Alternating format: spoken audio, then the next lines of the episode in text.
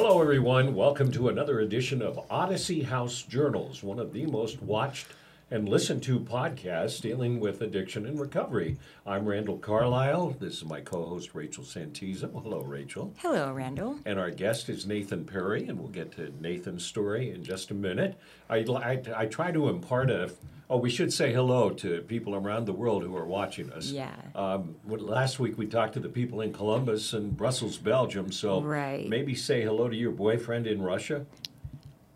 Igor. Igor. Oh my gosh, I'm so sorry, Igor. It's been a long week, but hello, Igor. You haven't you haven't ever sent us an email or tried to get a hold of Rachel, so she was forgetting your name, and she's, I know if you don't get in contact with her pretty soon, yeah, I might completely forget in the it. past. And we promised Igor uh, a bottle of good vodka if he ever comes to America to visit. I know, but he's going to have to remind me. Yeah, I will. Anyway, a little factoid here, and I thought this was interesting. We could, you could both maybe speculate on this. Okay. It was from um, a report on CNN.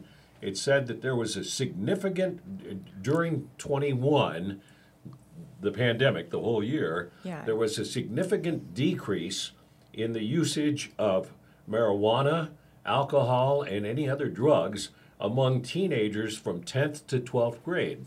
And it was a significant decrease. Any idea why that may have happened this year or in 21?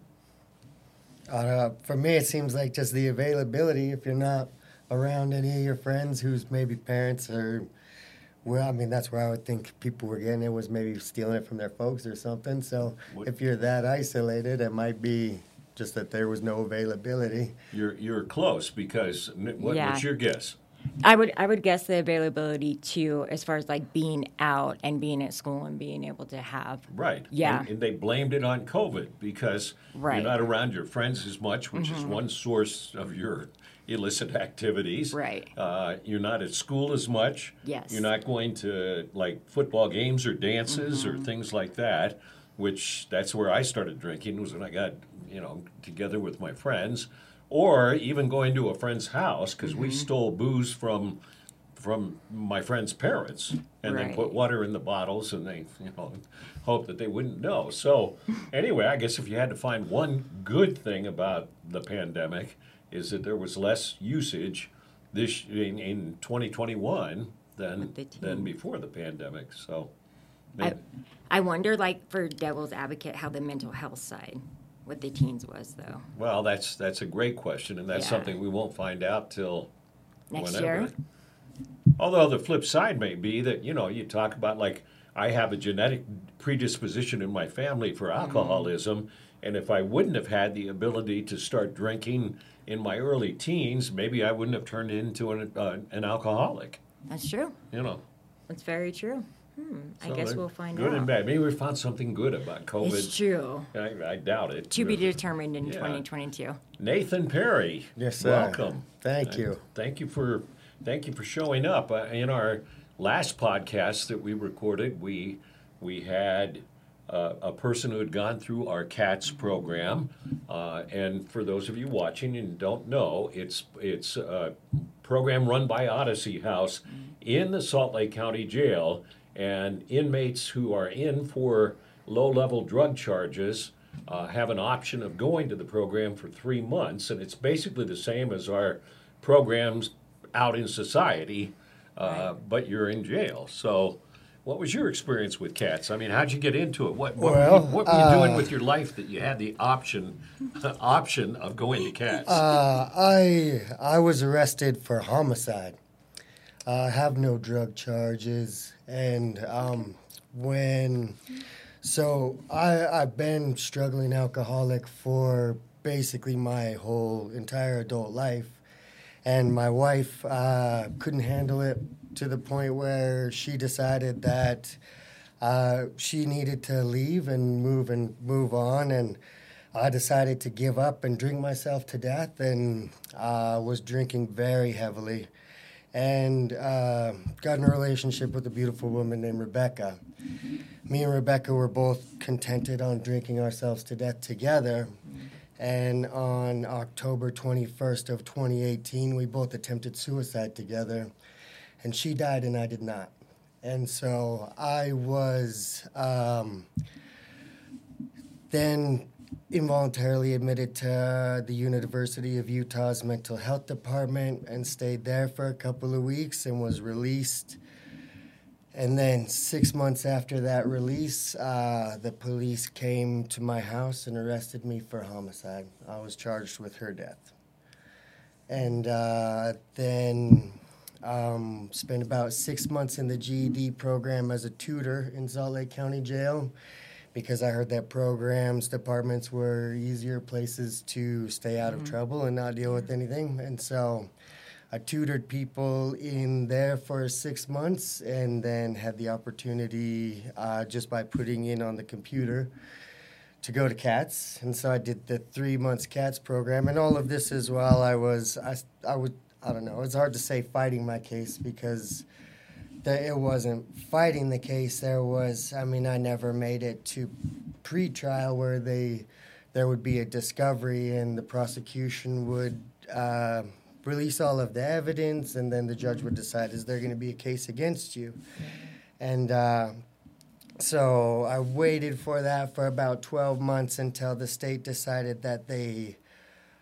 So there was, a, it's a very complicated story, but it came to the point where the state offered me a deal to where I could stay and fight the case for as long as it would take, or they would give me a second degree felony manslaughter charge mm.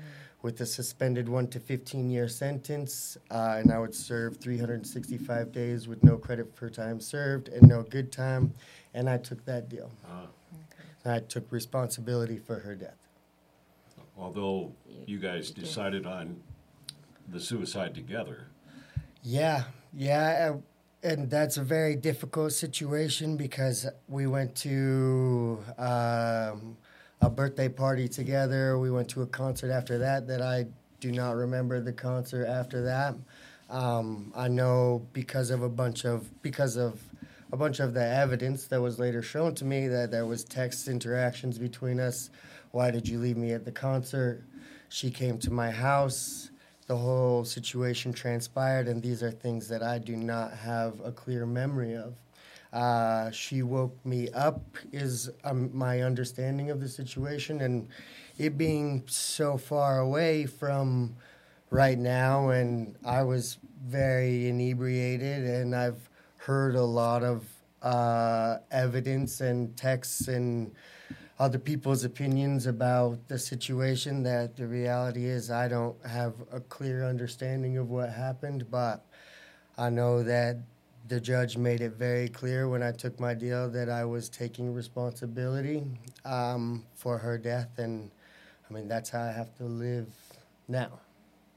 So how do you live with that? I mean that's that's a difficult thing to to live with. Yeah, um, I run a lot. That's uh, I, I I run too much. I'm constantly dealing with repetitive stress injuries, but usually average between 20 and 45 miles a week. That's uh, a lot. Yeah, I was training for this race, the DC Peaks 50, uh, which in October was canceled. I only got to run about 20 miles of it. I don't know. If you might have heard of the ultra marathon up in Davis County right. that right.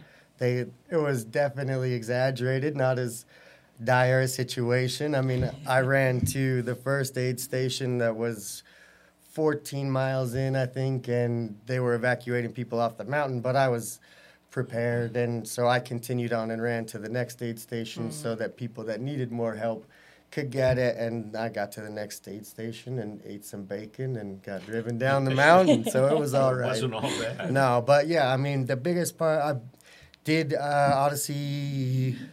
Odyssey Sugar House outpatient program mm. and graduated on Halloween uh, then. So that was 10 months about that I was in there. And I've never been on probation before, never had a probation officer, never spent time in jail before. That was my first charges to where I was incarcerated. So after being released for about two years, um, it was I was very very scared in the first four or five months. I think of the outpatient program there. I was convinced that I was going to fail, regardless of if I was drinking or drugging or doing any of that stuff. And so it was a really, not, I don't know how productive it was for me the first couple of months, but I definitely settled into things. And I think that I left there, graduated there in a much better position, a lot more capable than I went in.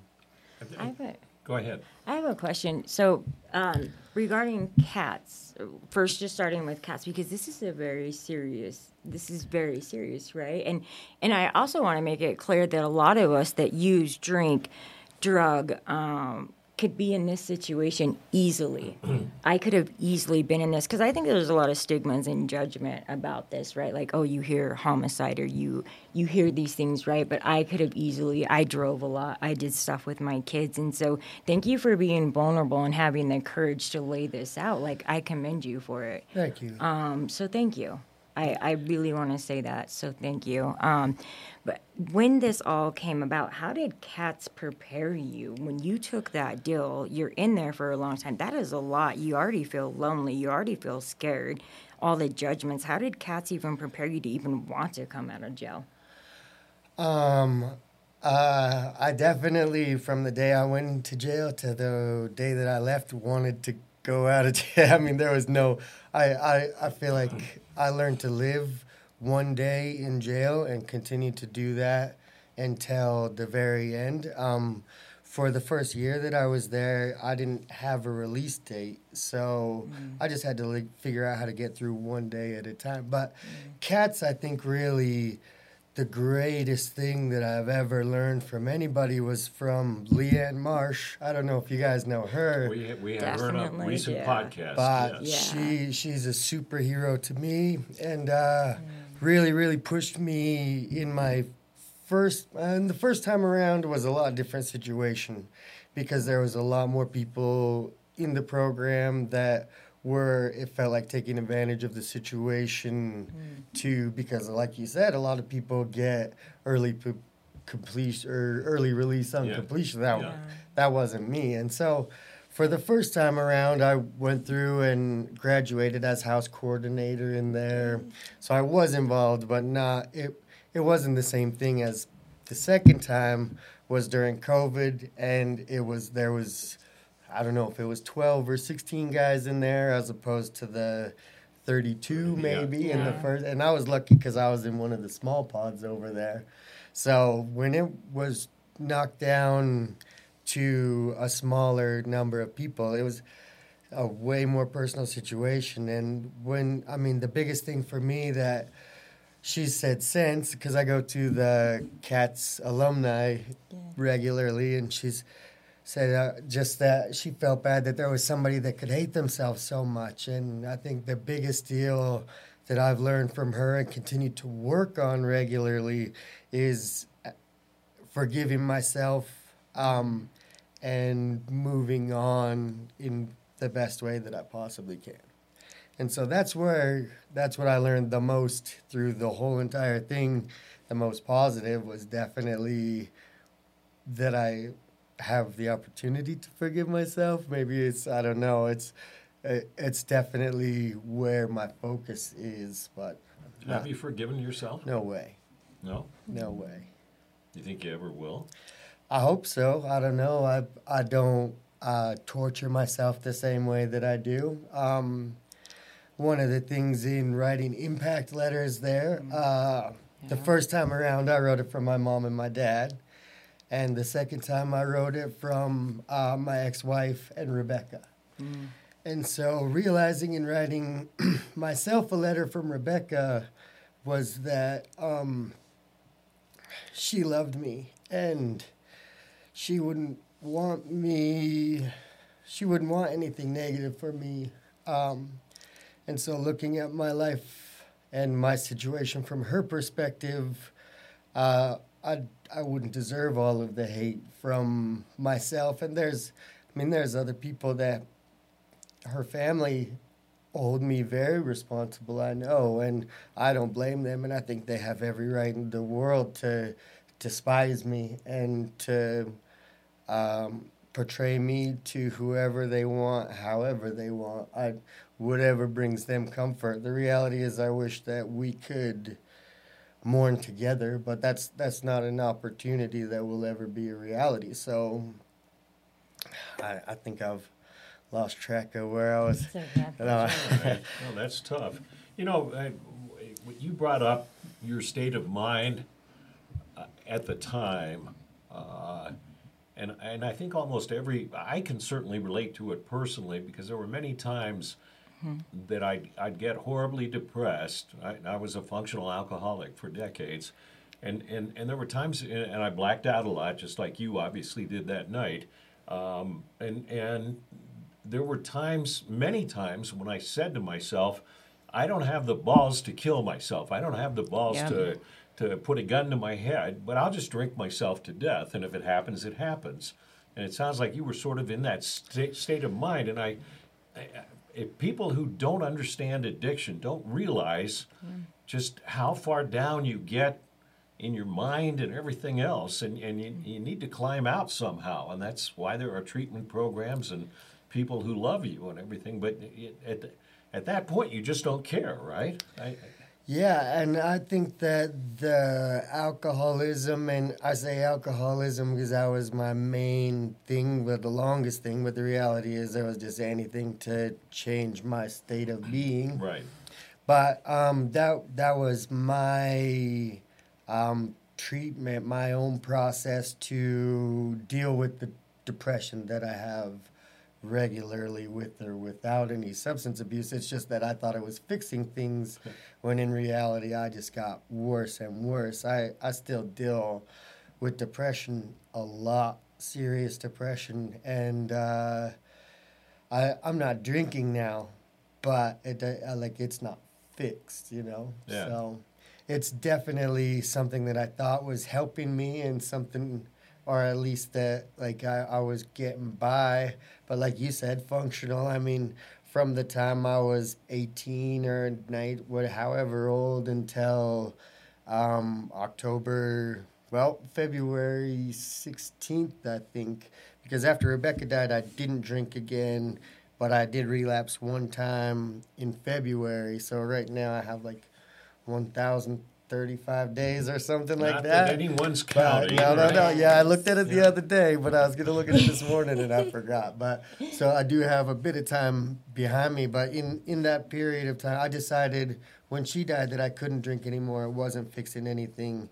And then I was living in uh, renting a room, and there was a box of wine. And two months after that, that wine definitely uh, tempted me, and I made a decision to drink a glass of that wine, and then the box of wine was gone shortly thereafter. And I had called my dad that night, and he came to take care of me, and uh, I hadn't drank since. I haven't drank since then. So there's, yeah, it's there's been a long time. Uh, uh, So Nathan, We understand. Rachel and I both have over nine years now of sobriety. yeah, and and there are times that I'm still tempted to to drink again. Uh, You know, I know. I, I- I, went to Florida with my 94 year old Hmm. mom recently, and every time in the past when I had gone to beach type settings where there are bars and people sitting on patios and everything, I wanted to drink. You know, Oh, and, yeah. and that never goes away. You Right. you're triggered by what did you say? Oh, triggered so by needles? yeah, or- for me, so I definitely the needle. So, and it, it seems because there's the mental health aspect of it too. So when I'm alone, and it seems like construction's always on the freeway, and when I'm on the when I'm driving on the freeway, I'm alone, right? And that's when I'm in my head and I'm by myself, and and I create the best stories, right? That's when I'm having those conversations. So I'm the most triggered when I'm driving on the freeway and I see construction cones. It reminds me of the needle cap. And that's when I really need to call someone Wow. is that is that time that's when I'm at my most vulnerable. So it doesn't matter like what how much time you have. It matters what I'm going through in my life and where I'm at in my life because I will always be this person. So it's being able to be open and honest. So that's that's it that's what matters. And I think like right now like you were being so vulnerable and I just Yeah. I I appreciate you. I I want to kind of change gears right now um, because you're just oh you're so special um, in the in the most possible like positive way. Like you are amazing, my friend. Um, so you get out right. So let's put a different spin on this. So I met you last. I don't know what day. I'm a little tired, so I don't even know what day it is. But we were at a grads party, and I saw you from across the room, and it, it was it was such a fun party, and I would have never thought this. So I think there's this this space of where if we were on paper if you knew the stories and the pain and the destruction that I caused my kids, my family, my friends, myself, um, and I also, you should do an impact letter to yourself.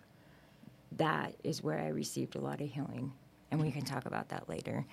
Um, but the grads party, right? And you're just this incredible man. It was fun. I introduced myself to you.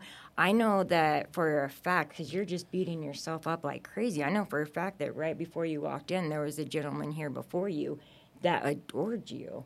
That was like, "How are you doing? What are you doing?" And so, all of this stuff, like, there is a lot of goodness to you. Let's talk about that. I know that I I, I know how I personally felt. I know how this other gentleman felt. And so let's talk about the goodness that you have. So let's flip this around. Who are you, Nathan? Since you got out, like, what are you doing? You're a runner? Yeah, I definitely uh, identify with running an awful lot. Um, and I don't know. I, like to say I love running, but I'm not a runner. I don't really know. I don't know. go to a positive place is I'm really excited about my new job. i am a welder, and so that's great. Um, but yeah, it's interesting to think about talking about myself in general. It's easy to talk about a lot of the trauma. I've been practicing it for the last two years. I know, you know I know. But when it comes to the good stuff or talking positively about myself, I, I'm tongue tied and lost for words. well, you're a hard worker because you worked right before you got in here. Yeah, I was lucky. I got to pick up some hours this morning, and I'll head back over and change back out of these cleaner yeah. clothes to what I was working in. But yeah, I definitely, I'm super, super blessed uh, to live with my ex-wife and her boyfriend, who just barely had a brand new baby, and in through all of my addiction, and after she left, we still remained best friends, and definitely, I think the reality is we're much better friends than we ever were a couple. yeah. And we could actually develop that friendship when she could quit taking responsibility for my negative actions because mm. I worked and I, I think I really held it over her head that I worked and provided for her the best that I could, but kind of held her hostage in a way because oh, yeah. like you don't have to work, so I could do any of this negative mm-hmm. stuff. And through all of that, and after not, I mean, she was there to talk to uh, all through my incarceration. And now, I mean, I when I got out of jail, they let me come stay in their one bedroom apartment in their front room while she was pregnant. And uh, basically, I mean, I didn't have to go to sober living, which to me looks like, I mean, it's a great opportunity, but I feel like it's a bullet and a trap that I could dodge in a way sure. by having such a great support system. And now where we all live together and moved into a bigger place so everybody's got their own room and they have the most beautiful baby in the world. We went to that light show at the equestrian center last night and so to be able to experience babies and growing up i mean i've got bunches of nieces and nephews but i've never been full time around a baby and so to be a present and real live Uncle Nate that's there and can appreciate all the beauty and amazingness that is watching those two be so strong and support each other and take care of such a perfect baby. Like, that's definitely the greatest source of joy in my life right now is home. So that's something really, really good. I love your smile right now. Can I just tell you that? Like, I love your smile. You know, and, and, and what he's pointing out happened happened to me, probably happened to you as well. When you're in when you're in the middle of addiction, you don't notice things like that. Mm. You wouldn't have appreciated that baby when you were drunk every day, right? Definitely right? not. Yeah, and that's I I became an uncle I think at 16, 15 or 16 and my nieces and sister moved into my folks' house and I was there as a babysitter for them, and I was there as they grew up all through everything. I didn't I never had the perspective that I do now, and that's after I mean just a, almost a year of this new baby. So it's I come home super angry, and if she smiles at me, I'm not going to be frustrated anymore. So that's pretty cool. What was the uh, it, was was it Leanne's uh, comments to you that was the most significant thing you learned out of either the cats or our IOP program? And basically, she was telling you to love yourself, you know, not hate yourself. But is, is that the most significant thing you learned from Odyssey's programs? Um, I uh, I would say it's yeah probably the most significant and maybe not the to try and forgive myself yes but not to hate myself is I mean that's the reality of it. And what stood out to me when she said it was like how long are you going to hang yourself on this cross? Because that's what I was doing was subjugating myself to misery regularly torturing myself over what I feel responsible for when like I'm the only one that was doing that and if I think back to the people to the person most affected there, there's no way that she would want me to live like that. Mm-hmm. And so yeah just the biggest lesson for me was not torturing myself. Whether I feel bad or responsible doesn't mean I have to hate myself or degrade myself or torture myself. You know what I find interesting is there's a, there is really a significant camaraderie among people in recovery. Yeah. I mean, Yeah. I mean, you know, you, you, you talked about going to a, a grads party the other night, and Yeah. and you just ran into Randy Burton, who was on our last week's podcast, uh, and you, you hug each other. You, or I mean, it's just, you know, and, and we find that all the time in Odyssey House, you know, because a lot of the people who work there are in recovery. And ultimately, it's this guilt and shame that keeps us stuck. We all have our stories, right? And it, it is, it's guilt and shame that will keep us stuck and in this cycle. And it's like uplifting each other and saying, like, it's okay. Like, and, and trying to, that's what's so great about Odyssey is this family. Like, I just met you and we were there, but I had the best time with you. And here we are, right? And Yeah. we can talk about this stuff and shed tears, and then we can show up again tomorrow, and we just keep trying and trying, and that's what it's all about. That's what recovery's about. Tomorrow might be challenging, but then we do it again, and we do it again, and that's the beauty of Odyssey, and like having having this support and us. We've been. I didn't like Randall when I met him. I loved you when I met you. You know, and it, it- but it's okay. Rachel, that's, like. not, I was going to just flip you the bird, but I won't do that. But I love you. You're my you're my husband now. It's it, but that's just the it's called what it's called is human, being human, and we're allowed to do so with integrity and honesty, and that's the whole part about it, and that's what I love about it is that I'm just allowed that. It strikes me. Uh, I, do you go to AA meetings or not? All right. Right now, uh, I'm going to the grads group once a week on Mondays, and then I'm going to CATS alumni Okay. on Wednesdays. I, So- I, I go to AA meetings, and the fourth and fifth step deal with you coming clean on everything you've done screwy in life, and then telling another human being about it. Yeah. And I remember my sponsor saying, you know, don't worry about how bad the things you did are. Because there's always somebody who, who's done a lot worse things, and so no, and nobody's going to be shocked by what you say, you know. Yeah. It- Yeah, I've I've heard that definitely, and I wonder if it, if it would be really cool to be able to perceive it in that way because I don't I don't know. It's hard to. Uh, maybe it's that I haven't experienced much AA, but definitely going through the program and stuff. No, I feel. I wish I could feel the same compassion or understanding or forgiving for people that I hear their stories for myself. Because it doesn't matter anything that anybody else says about themselves or has done for themselves. Like in their situation i could hear the most heartbreaking story and want to give those people love and understanding but i don't know like it doesn't make me feel better if somebody did something worse i just feel more for them i don't, like I don't, I don't know i wish it would make things better for me but I, don't, I can't relate to that very much at all Well, you're obviously, you can forgive other people a lot easier than you can forgive yourself, is what it boils mm-hmm. down to. Yeah. I hope you learn to forgive yourself because you're a good guy. Thank you. Me too. I've heard that a whole bunch. Maybe.